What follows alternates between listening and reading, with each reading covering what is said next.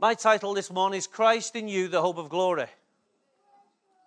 That's exactly what the scripture that Heather read out from her youth Bible, I think it is. It's completely different from my translation, but hey, you got the message. This morning it's Christ in you, the hope of glory.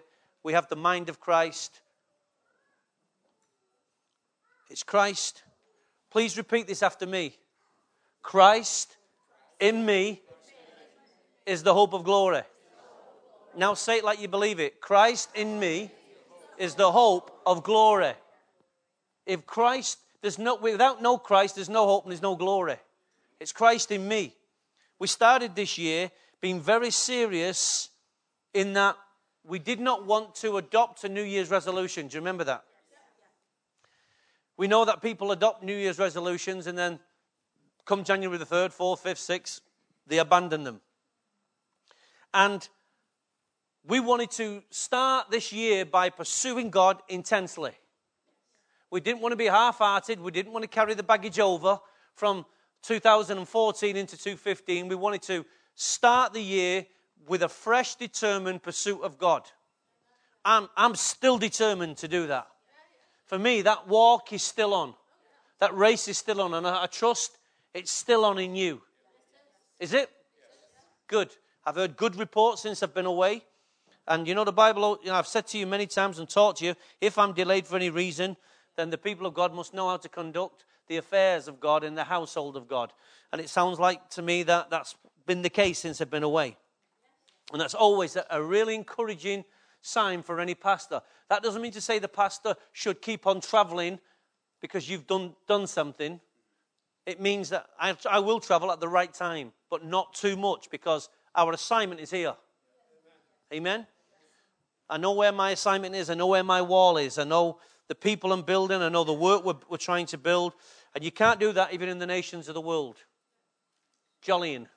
No, that was jollying, but School of the Prophets is key for me because I'm building alongside Pastor Pete and Karen. They've got a great work out there. Every time you go into that church, you just go, wow, it's a different church, Joe. It's not the same church. Kitchen's not the same without you, love.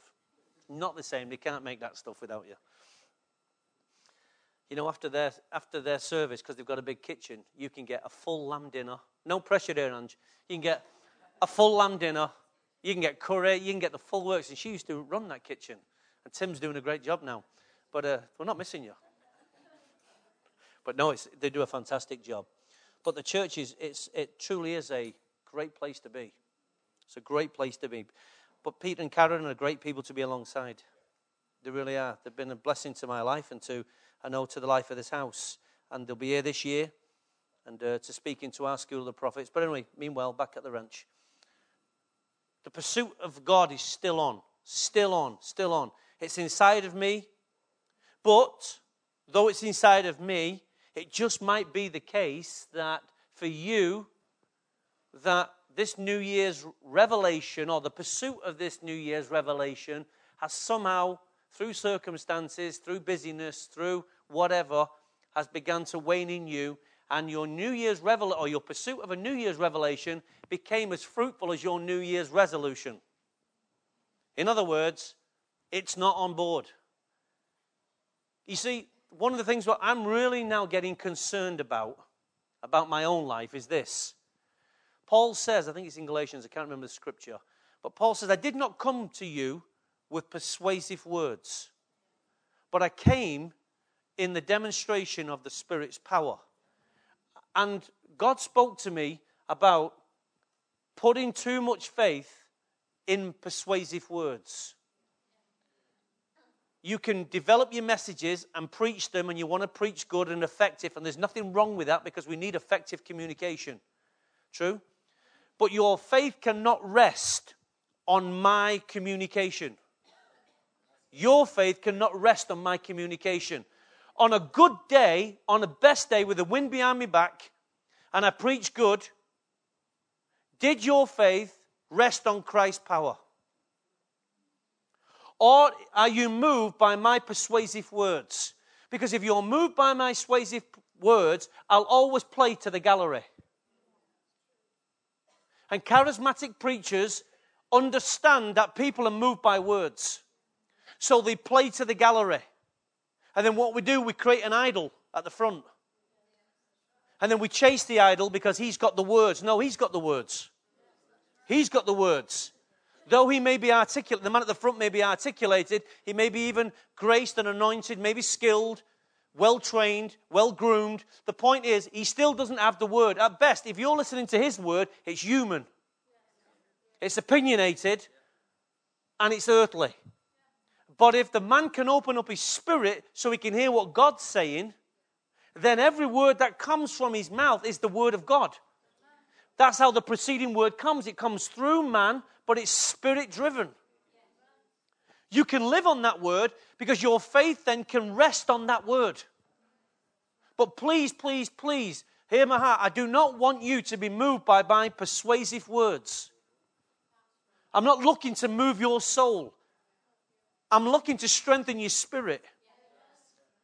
I'm not a soulic, I'm not a soulistic, humanistic preacher. I'm a pastor who's been called by God, who's been called by the Spirit to minister in the spirit realm, spirit to spirit. That's how you change people's lives. But there's been too much communication, good communication, but it's still humanistic. And, and there's nothing wrong with humanistic speaking, providing we understand its origin but we don't want humanistic speaking in the church. You know, if you're at university or college, that's humanism. Okay, you've got to learn. That's the, tech, that's the place you have to learn. It's fine. But as long as you know it's that, that's fine. We've all been taught in Pharaoh's court. We've all, every one of us has been taught in Pharaoh's court. That's fine. But God is bringing you out of darkness into light. And He's renewing our minds so that we know this. Listen, Pharaoh trains us good. He can train us really, really good. But we don't want to be so well trained by Pharaoh that we're incomplete in Christ. we want to be trained by the Holy Spirit. So we can take what Pharaoh gives us and use it to effectiveness. Amen? Pharaoh's got taught me well. I've read a lot of books. He writes a lot of books, Pharaoh. He never gets the money for it, but he writes the books. So it's not that we're saying university, college, school is, is, bad. We're not saying that, though they've got things wrong in there. We know that. What we're saying is, is God's calling you out of darkness. My faith cannot rest on persuasive words. My faith must rest on Christ. On Christ, the solid. Come on, finish it off. Right. Why is it solid? Because it's based on Christ. In Christ, there is no shaking, there is no changing.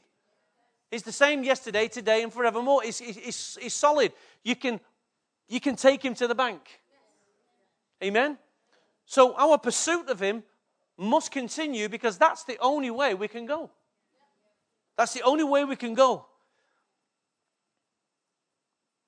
So you may have succumbed to pressures, you may have succumbed to temptations, you may have succumbed to lethargy, and your pursuit of this Christ and his coming kingdom may have waned, but I want to switch the pilot light back on this morning. That's the word God gave me this morning.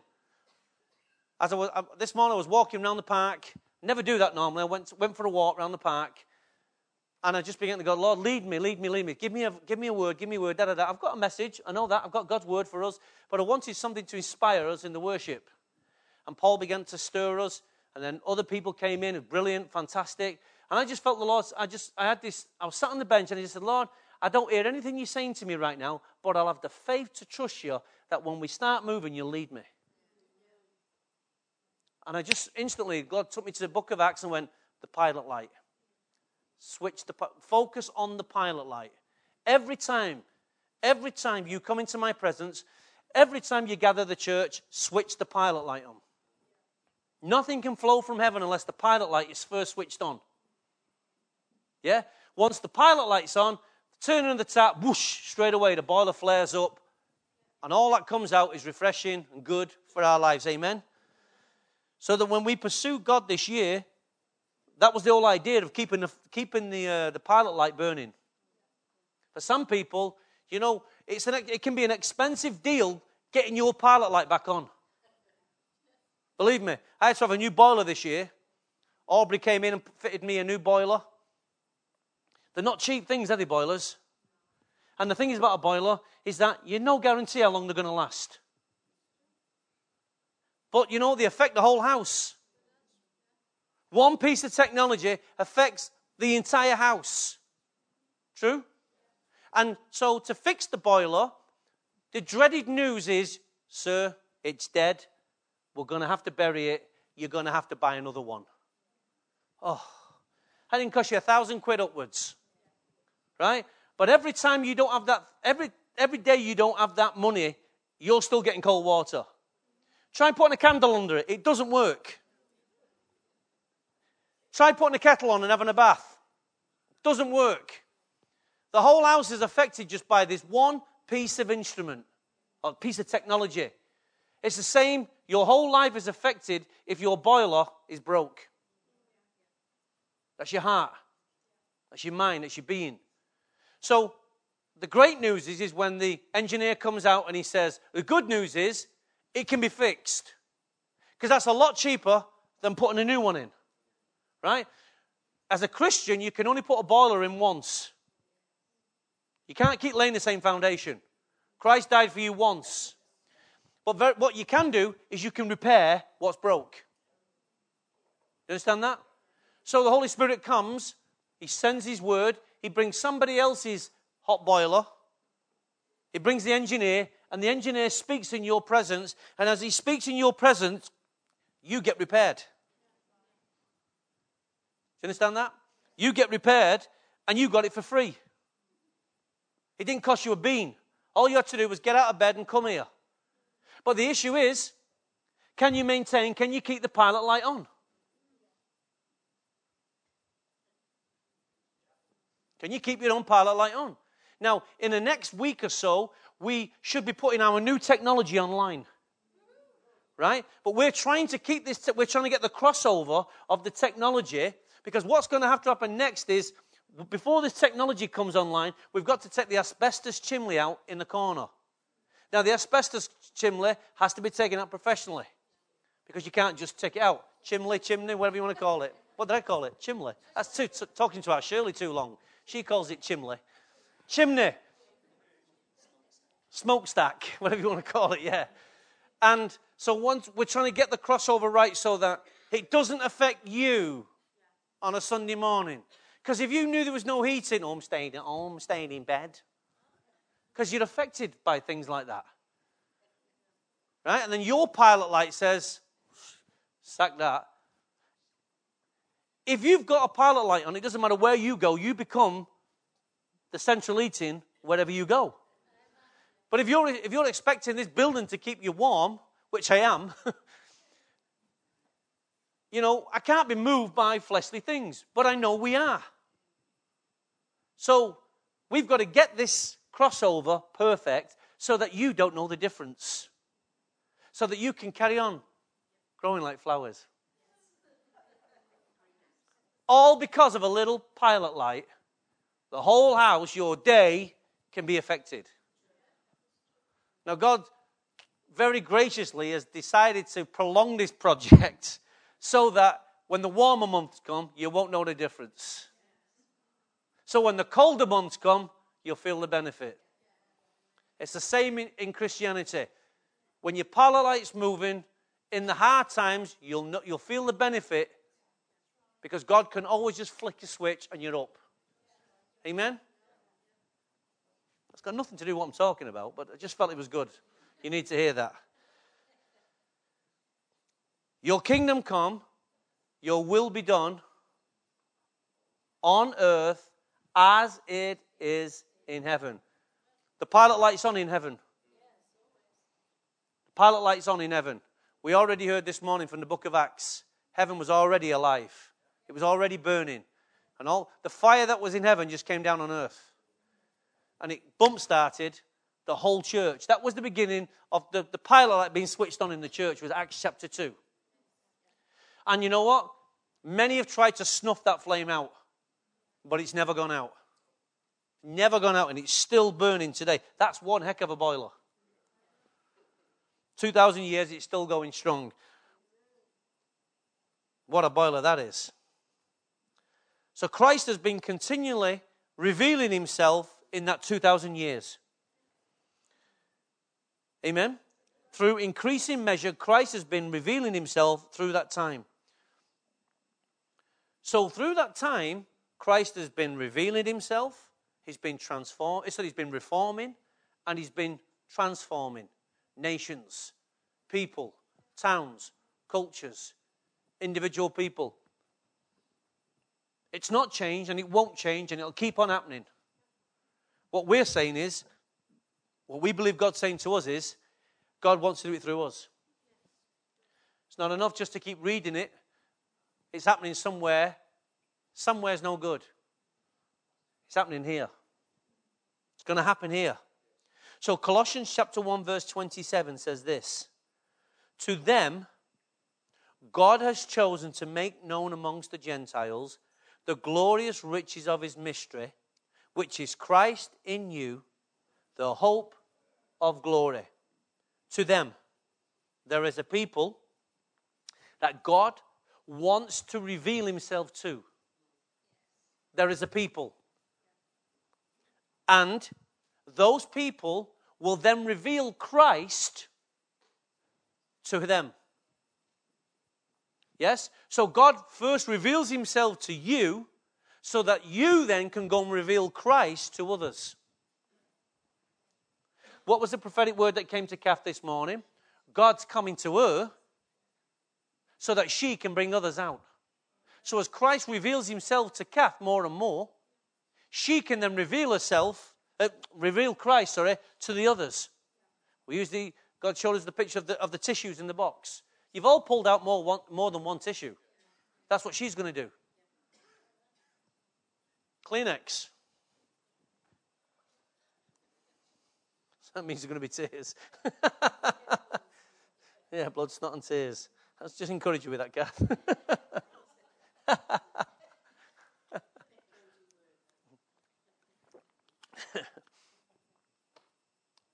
so, Christ in you the hope of glory. Think of that for a minute. Why, how did Christ get inside of you? How did Christ get inside of you? You didn't find him on an envelope. You didn't find him in a church. You think, well, I went to a church. You didn't find him in church. Christ was there before you got into church. How did Christ get inside of you? Salvation, right? But we asked him in. Good question. Good answer, should say. But you couldn't ask him in until he first revealed himself. You didn't know he existed, and the Bible says you didn't have the faith. The, the gift of faith was given to you. The gift of faith given to you opened your eyes, showed you the truth. You then use your human will to say, I need you. Christ had to reveal himself. So, why do we think if it started that way, why does it stop now? Why does it stop? It doesn't stop. We think, but the problem is we think because we've got him, we don't need more of him. We still need him as much today as the day he first revealed himself to us. Amen? Because now we start our journey, we realize that Christ, I need more of you. Christ, the Christ that's in me, needs to keep on being revealed to me. It's not a one download measure. The seed of Christ, the full measure of Christ is inside of us, but the understanding of Him has to be downloaded continually into our spirit so we can get more and more of Christ. We'll never understand Him. Just by receiving Him, we get a picture of His forgiveness. But we still don't know Him. We don't know his, we don't know his nature. We don't know his word. We don't know his ways. We don't know what he likes, what he doesn't like. All we know is that he forgive me. And at a period of time, that, that seems to suffice. But the more I begin to, once I've, I've received this forgiveness, I ne- now need to get to understand Him, get to know Him, get to love Him. So I see, let's just say, let's use a very simple illustration here. There's a man and a woman, and the woman is about to sit on the chair, but the chair's not quite there. So if she sits down, guess what's going to happen? Legs in the air, the lot. So the bloke sees this. These are two single people. He rushes towards her and he puts the chair and she sits down. And as she sits down, she realizes that there was no chair there. And her eyes look up and she sees Mr. Wright. Right? Her eyes focus on Mr. Wright. Right? She realizes straight away that if it hadn't have been for Mr. Right, she'd have looked a numpty. All her glory would have been in the air for everybody to see. Okay? So as she she receives his generosity and his acts of kindness, she focuses on him. Can you see this? You was fallen, you were fallen. Christ came to you and supported you and picked you up and put you back on your feet. And now you now, do you know anything about him? No. You're just glad he did it. When Mrs. White, her eyes fixed on him, she thinks, ooh. She was wooed. But she needs now to get to know him. She needs to romance him. She needs to talk with him. She needs to find out who he is, what his desires are. Can I, is this a guy worth investing in? Can you stand that? Christ is no different. You've got to know, you've got to get to know him. It's not enough for him to save you, you've got to get to know him. He's still Mr. Right. But if you don't know the power of Mr. Right, all you'll ever know is, well, he, he, he saved me. Well, okay, he saved you. That's fantastic. But what did he save you for?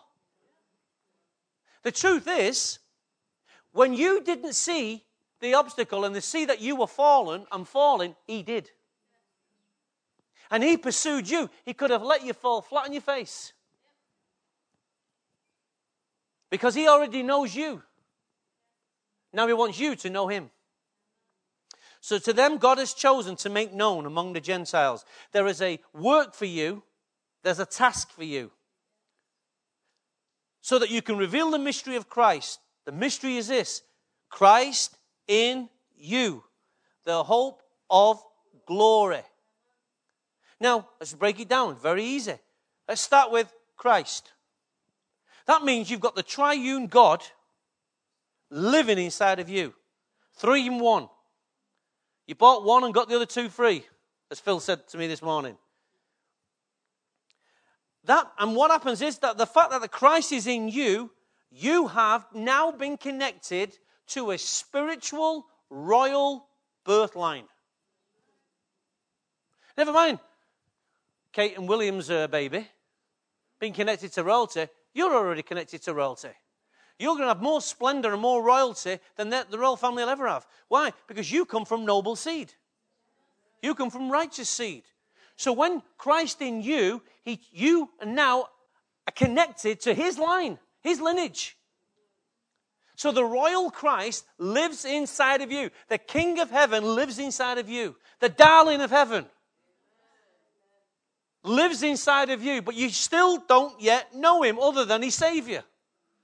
You know his mercy, but you don't know his kindness. Amen? So he's a living inside of you. Royal noble blood is inside of you. Amen? So Christ, then we look at the next part is in you. So Christ, the royal noble blood, in you means there's a royal residence. This is the palace now. This is the king's domain inside of you. That king's domain means that you don't have to put up with sickness. You don't have to put up with a lot of things because in his domain, he doesn't want that. But if you understand the king, his, his mind, his thinking, his will, you understand that this domain needs to be taken care of. Yes? Can't live like a slob and expect divine health. Now, what we don't know affects us when we eat. Like we know Food, there's all kinds of stuff, junk in food. We're getting more and more educated about junk in food. But what we don't know, we don't know. But what we do know, we're responsible for. You know, ladies and gentlemen, cakes and chips don't go well together. Don't mean on the same plate. Cakes and chips, pasties and pies, burgers, all that kind of stuff. Too much of that stuff will make you fat, unhealthy, slow. Okay? We know that. But we have a royal residence here. Now, this royal residence needs house management. It's called the management of self. So if you smoke, guess what? Is, it, is smoking sinning? Will I go to hell? No, you just go to heaven a lot faster. It's the same as eating cakes, a sin. No, but it, it might get you to heaven a bit faster. So you've got to determine how long you want to stay on earth. Come on. House management, house rules, not your rules, his rules. So it needs looking after. So now there's a responsibility. So I need to know why it needs looking after and what's the value of it. Yeah? Do you know this property has got eternal value? You can't buy it. Preachers have tried, pastors have tried. You can't, it's already been bought. It was bought by blood. So then we go from Christ in you. Now we go to his hope. What is his hope? The hope is the fuel.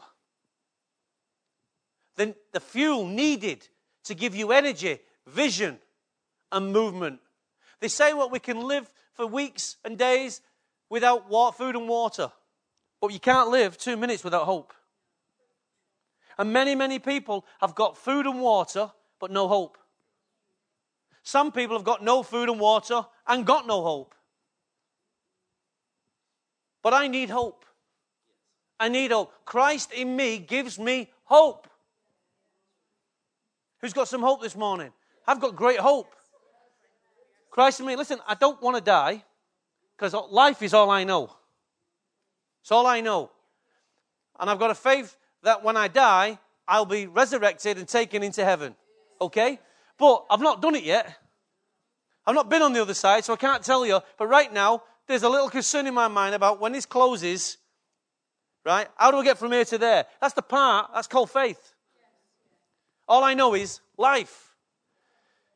And the Bible tells me I can have life, life abundantly. So, but I need this hope every day. This morning through the worship, I hope you got hope. Hope is the fuel, giving me the energy to believe. It gives life and light into my soul. One word of hope can, can change someone's demeanor. So we get Christ in you, His hope. Then the next part is His glory. His glory is an outward reflection of an internal work that the Spirit is doing within you. The internal work that, which you have to partner with. You have to partner with Him. He just doesn't do it on His own, He needs permission. He needs access to all areas your mind, your heart, your pocket, your will, your support. As you partner with the Holy Ghost, He works with you. But He doesn't violate, He doesn't do it on His own. He can't do it on His own. He does it with you. Amen? Christ in you, the hope of glory. This nation of ours needs hope. So, now, if Christ is hope and his glory richly dwells within you, then that must mean I must continuously need more things. What do we need? Well, I need revelation. How am I going to understand this God, this Christ in me? I need his mind. His mind is the Calvary software package. Behind every computer, there is a software that enables you to work that computer, use that computer. Christ has given you his mind. So Christ in you, the hope of glory, is giving you his mind. so if Christ is in you, listen to those in there. He's given you his mind. From his mind, you have now got his mind. It means you can think his thoughts. If you can think his thoughts, you can receive revelation. Come on. If I've got the same software on my computer as Phil's got, I can receive from his computer dead easy. I can transfer it, download it, and begin to open it and use it.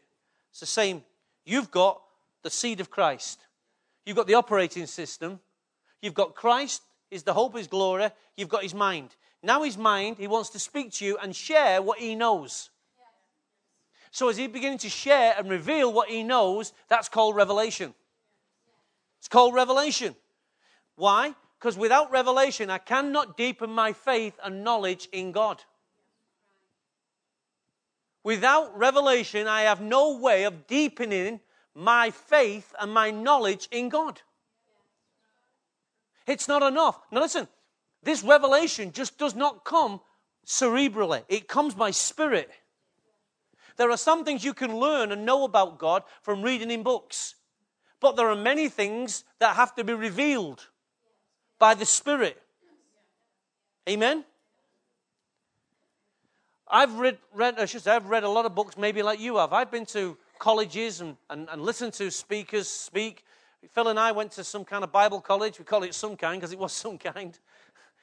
And we learned some things, but they were just mental things. And guess what? You forget mental things. That's why you have to write them down or put them on file.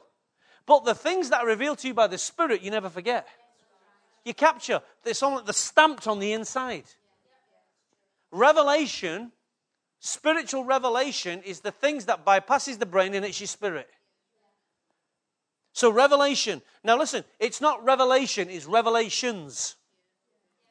Plural. God wants to keep speaking to you constantly. So every, every day, every week, there are new revelations. Amen? God wants you to have that revelation. Why? So He can deepen His faith, your faith, and knowledge in Him. The next thing. Where have you gone? I need knowledge. I need revelation that brings me greater, clearer understanding. Yeah? Understanding of what? Of the ways of God, of His heart, of His nature. So through revelation, I, I get uh, a knowledge, I receive knowledge that deepens my faith. But the knowledge that I need is the knowledge that gives me clearer insight and understanding to the will and the ways of God. I need to know my lover's ways so I can keep pleasing him. When you first pursue a girl or a, a bloke, you want to know well, how to please one another, so you always stay in the sweet zone. True? Hello, anybody ever romanced? Forgot about it? Okay. And then when you think you've cracked it, you now live the relationship by the law of the least effort. Now I've caught her.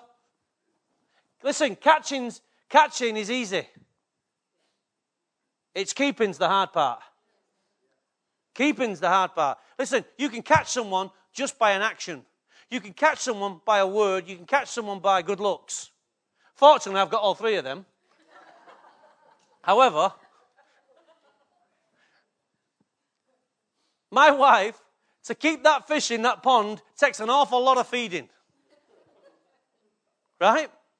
Some days I thought I caught a goldfish. Other days I thought I caught a shark. I'm sure she said the same thing. But you know, the trouble is that's when you don't, when you operate by the law of familiarity and the law of least effort, guess what? your relationship will only ever stay at one level. If you don't keep finding ways how to please and bless and encourage and stir and strengthen, right? Because it's not just blessing, you must challenge. There must be a challenge in your relationship. Carol will tell you, I am getting a pain in the backside for challenging her. She cannot sit here and go home and not be challenged. Why? Because when I go home, the first thing I say, What did I say this morning? Seriously. Seriously, seriously. I say, what did I learn this? What did you learn this morning? Because I don't want my wife sitting here just listening to me. I, I know she's probably more likely to be more familiar than you. We, this is not her husband speaking. This is God speaking through her husband. Because I keep saying to you, you know, Carol, you know all these years you've been listening to me. You know now it's your turn. And we're going to be listening to you. So, the kind of posture that you want people to give you is the same God wants you to give Him. Is that fair, Dinkum? You've got to keep working, keep challenging your relationship. The relationship must have challenge. Don't be so busy trying to please her all the time that you can no longer challenge her. I don't mean wind her up, I mean challenge her. challenge her to lead her to a better place, to a higher place. This is this relationship. Christ in me, the hope. If this hope is going to be understood and realized, it must have challenge. So, from our marriage enrichment we did last year, one of the things that came out of our marriage enrichment is that Carol and I go for a walk regular. And out of that walking together, we dialogue, we talk, and we clear up any misconceptions either one of us may have. We find a place. Because, you know, the house is not a good place. Because there's so many distractions. The TV, oh, I can't be mad. Just come on, let's get out. No, we're out. So our little code, our little code name is Walkies. So when I call, I say, Walkies. No, not tonight. Yeah, let's go Walkies. Let's go now. So we get in the car, we go to our place of walk, and we walk. Now our dialogue is turning into prayer walk. Now, as we start prayer walking and we keep talking, as we keep dialoguing, guess what? Our marriage is clear. We can talk. And if we've got any friction, right, we still need to talk and walk. Why? Because our relationship, there's hope in our relationship. Christ is in our relationship. Christ needs to be revealed in our relationship so that she can change. You didn't pick that up, did you? So she can change. So we can change. Christ has to be in. We don't, we don't want to be a couple that just comes to church. We want to be a couple that has Christ in their life. Is our hope, is our glory. Amen? So I need revelation. Revelation leads to knowledge. Knowledge brings me clear understanding of the wills and the ways. The next thing I need understanding that gives me wisdom. Understanding that gives me wisdom. I don't just want understanding knowledge, I want understanding wisdom. Wisdom is knowing how to apply, accurately apply your knowledge. So many of us know a lot about God, but we don't know how to apply God. Yes? Is it two spoonfuls? Is it one spoonful? Is it half a spoonful? Do we just neck the whole bottle? No, you don't. You must know how to feed yourself. I must have wisdom to know how to feed others, to affect others. I must have wisdom to know how to run my life. I must have wisdom to know how to lead people, to raise people, to release people, to draw people. You need wisdom. The wisdom of God. You need the wisdom in your, man- in your life, in your marriage, in your work. How do I overcome this person who's been a, been a nuisance? Do I go in the flesh? Or do I need the wisdom of God? How can I get around them? How can I get to them? How can I speak to them without causing further contention? I need the wisdom of God. God knows what's in their heart. And He'll give you a word that will soften them. If you think like that, it's no use you standing on the mountain today and then getting work and feeling like you're in the you've been steamrolled in the valley. Come on, be honest. So I need understanding that gives me wisdom, and wisdom is knowing how to apply the principles of God in the everyday of my life. Wisdom, they say that wisdom should come from age.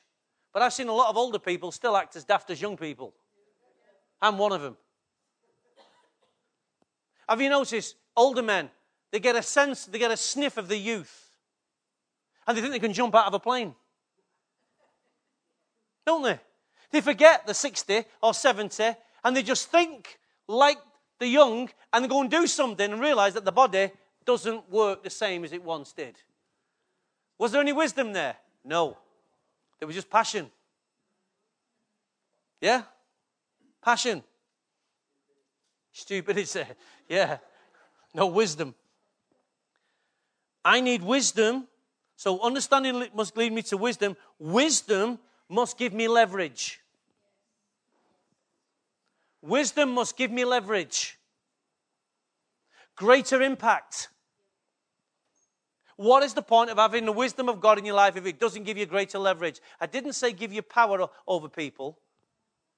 Gives you power to, to, towards helping people.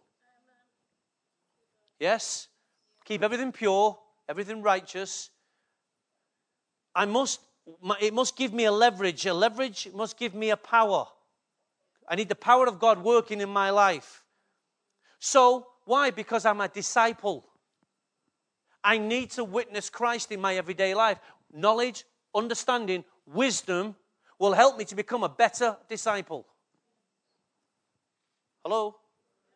So that others can be led to where I am. Again, going back to the prophetic word that uh, Kath received this morning. All that was happening was to help her, but through her, through helping her, she'll help others. So what you receive here must be for others. You must be connected to other people, church. You must be connected to other people. If you're not connected to anybody else, there's shame on you. Get connected. Find others. Get some friends. Pick up the phone. Buy them a meal. Whoa, that's radical. I'm available. Seriously, use your money. Go and take someone for a meal. Get to know someone. Talk with them. Don't be expecting someone to take you out. You go and make the first move. Amen? So, Ephesians chapter 3, verse 17. You know, I never think I've, uh, I've ever got enough. And then I start speaking. More than enough. I pray that out of his glorious riches he may strengthen you with power through his spirit in your inner being. That inner being is this word. Let me give you this word. It's called your new recreated spirit man. You received a new created spirit when you became born again. God gave you a new spirit, a new heart. It's been recreated. It's clean, it's perfect, it's beautiful, it's righteous, it's got the royal seed in there. It's now the royal residence where the king lives inside you. It's a domain that needs to be protected and advanced. Amen? That's the new create. That's your inner being that he's talking about. Christ wants to strengthen you with his power in your inner being. So that the Christ in you and his hope and his glory gets stronger and stronger. You see, the more Christ dwells within you in your inner being, you have greater hope. And greater hope leads to greater glory. Yes? Greater hope leads to greater glory. The more I, when I seen Christ this morning in the worship, my heart began to rise. Hope. Hope arises. Hope springs eternal. Christ must be constantly being revealed. Christ revealed. The church reformed. So every time Christ reveals himself to me, more of me becomes reformed. That went down well, didn't it? The more of Christ is revealed, the more of your life becomes reformed. You will not reform a people unless you change their mind, unless you affect their mind and affect their spirit. The spirit. See, I can change your mind, but not change you. But if it affect your spirit, that's why persuasive words is not enough. Persuasive words. See, when we hear, when, when the Spirit speaks, you go to Hebrews 4:12, it says the word of God, what does it do? It penetrates. It divides, it separates, and it exposes. Persuasive word can't expose you. You can shut your heart. Yes? It can expose you to a little bit, but you know, but nobody else knows. But when Christ speaks, there's a, rep- there's a repentance. And Phil spoke about repentance. So that every time I keep walking with God and keep saying a yes to Him, my repentance, the fruit of my repentance is constantly ongoing. So I pray that out of His glorious riches, He may strengthen you. Now, someone is praying. That someone's uh, Paul. Paul, being the apostle, knows what you need. Because he's the one that God has used to set the pattern for the New Testament through Christ. Paul is writing, he says, I know what you believers need. I know what those believers, listen, 2,000 years ago, I know what those guys need in Dresden. I know what they need. They need his glorious riches to be strengthened in power through the Holy Spirit in their inner being. He's already telling us in advance what we need. Amen? So that Christ may dwell in your hearts through faith. We discussed faith this week in the authentic groups. I asked my group to find out what their measure was. For each one of us to find out, we've all been given a measure of faith. The Bible tells us we've all been given a measure of faith. So I said, why don't we start by first of all writing down what our measure is so we know exactly where we stand? And then let's write down what I don't have faith for. And then begin to ask Christ to get me from point A to point B using the faith I have. Don't look at the faith you don't have, use the faith you have. Amen? If I've only got two, you know, I was with this guy once in, in, in the airport in Malaysia. Cheek on him. He wants to buy something for his son. Do you, yeah, yeah, you laugh, you laugh. It was an embarrassing moment. I had to walk away. he only has, let's just say he has $10. What he wants to buy is $15. So I would say, I haven't got enough. Not him. No, not him. He lets her take it off the, off the wall. He lets her wrap it up. And then he says, Well, I've only got $10. And she went, Well, it's $15. Yeah, but I've got a plane in a minute. You can either take it or leave it. He got it. He got it. 15, he got it at $15, I think it was 15, well, whatever it was. He'd already skipped me. He used my money to buy his present to bless his kid. And he still didn't have enough. The power in the no, he didn't do it obnoxiously. He didn't do it that way. He said, I've only got, I mean, plane's going in five minutes. If I'd have been the proprietor, I went, jog on. But I wasn't. He got what he wanted. He got what he needed. What did he do? He used what he had. And he had faith in what he had that if I asked what I don't have, she'll look, she'll go. I said, Phil, don't rest on your good looks. I smiled and went, give him, give it him. And he got it. Uh, yeah, he did. And he, she even wrapped it up. But he used what he had to get what he didn't have. Rather than using what he didn't have as an excuse for not moving to what he doesn't have. So many of us look at what we don't have and use it as an excuse for not moving. Why not use what you've got and let God supply what you lack? Now, I know I've just spoke to someone just there. Why not use what you've not got, or say, use what you have got, and move towards what you don't have?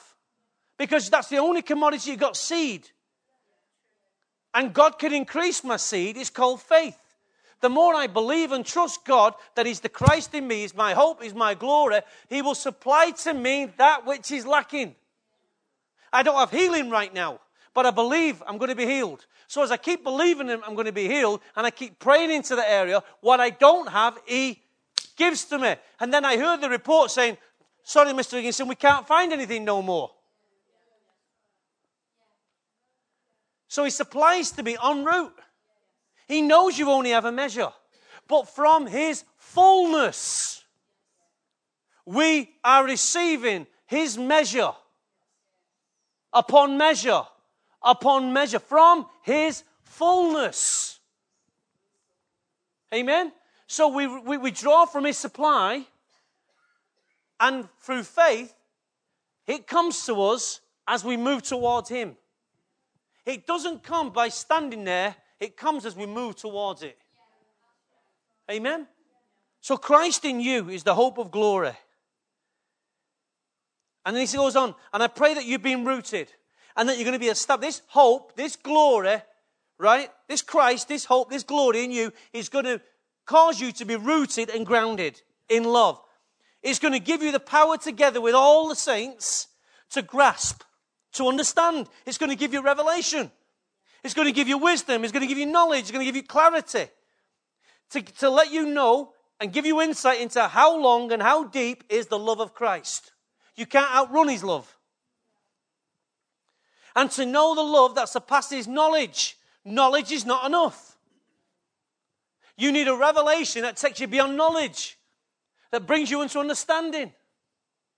That you may be filled to the measure. What measure? His measure the measure of God. Thank God, God's got a greater measure than you.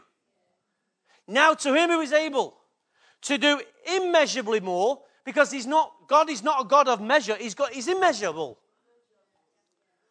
More than we ask or imagine, according to his power that works where? It works where? Where? In us. Christ in you, the hope of glory, who works in us. This is the Christ. This is the hope. This is the glory. The more Christ works in you, the greater the hope. The more Christ we see, the greater the glory is manifesting. The more Christ in you, the more of Christ we see, the greater the hope, the more brighter the glory. Let's stand to our feet, if we will. I trust you was not inspired by my words this morning only. I trust that my words alone have not just motivated you, have not stirred you, have not created hope. My words alone, I said. But I trust that the Christ that was speaking through me this morning is going to become the evidence of your faith. Seriously, I do not want you to be moved by my words only. I want them to, I want you to be moved by the Spirit that takes the words. And you, you need words. We must have words. We must have good communication. I'm not saying I'm a good communicator, I just know I'm not a bad one. I'll let you discern where, where I'm up to in that. The point is, is I know I carry God's word. I know that. And I know I have the ability to knock, knock it with an hammer. Boom, straight in. I'm not concerned if I offend you, but I don't set out to offend you. Seriously, I do not set out to offend you because that's wrong. But I know this word creates offense. Yes? But God, God knows that, put this word in me to speak these things, knowing that I'm the kind of character that will launch it. Where others will look at you and think, better not, and they'll shrink like violets. This is no shrinking violet. This is a standout flower. Amen? But he doesn't want to be stand out to be noticed, he wants to be stand out to be effective. Amen? I pray I did not come with you with persuasive words, but with the Spirit, the demonstration of the Spirit's power. We started in the Spirit, we're finishing in the Spirit. Let's just raise our hands. We heard this morning that Christ has enabled us. We heard that there is a measure.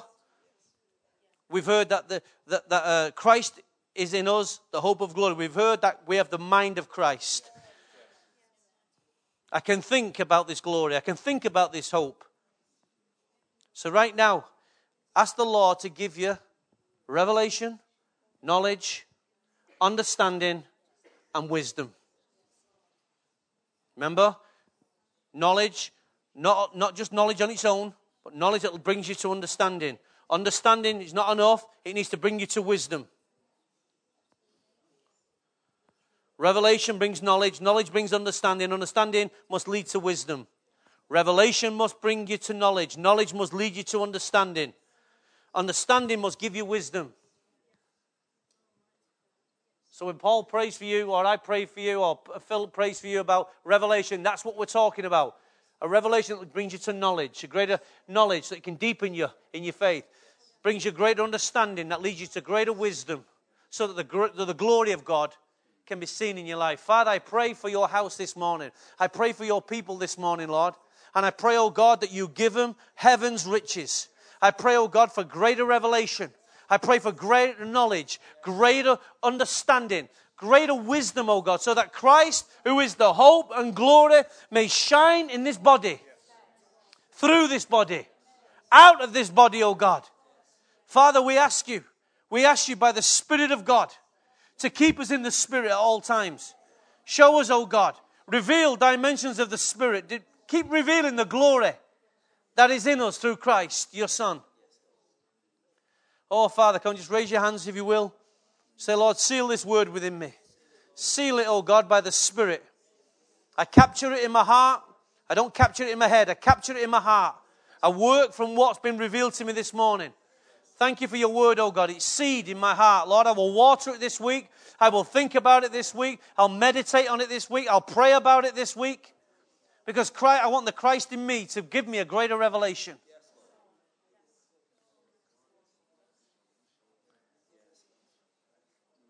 In Jesus' name, amen. Come let's give the Lord a stand ovation.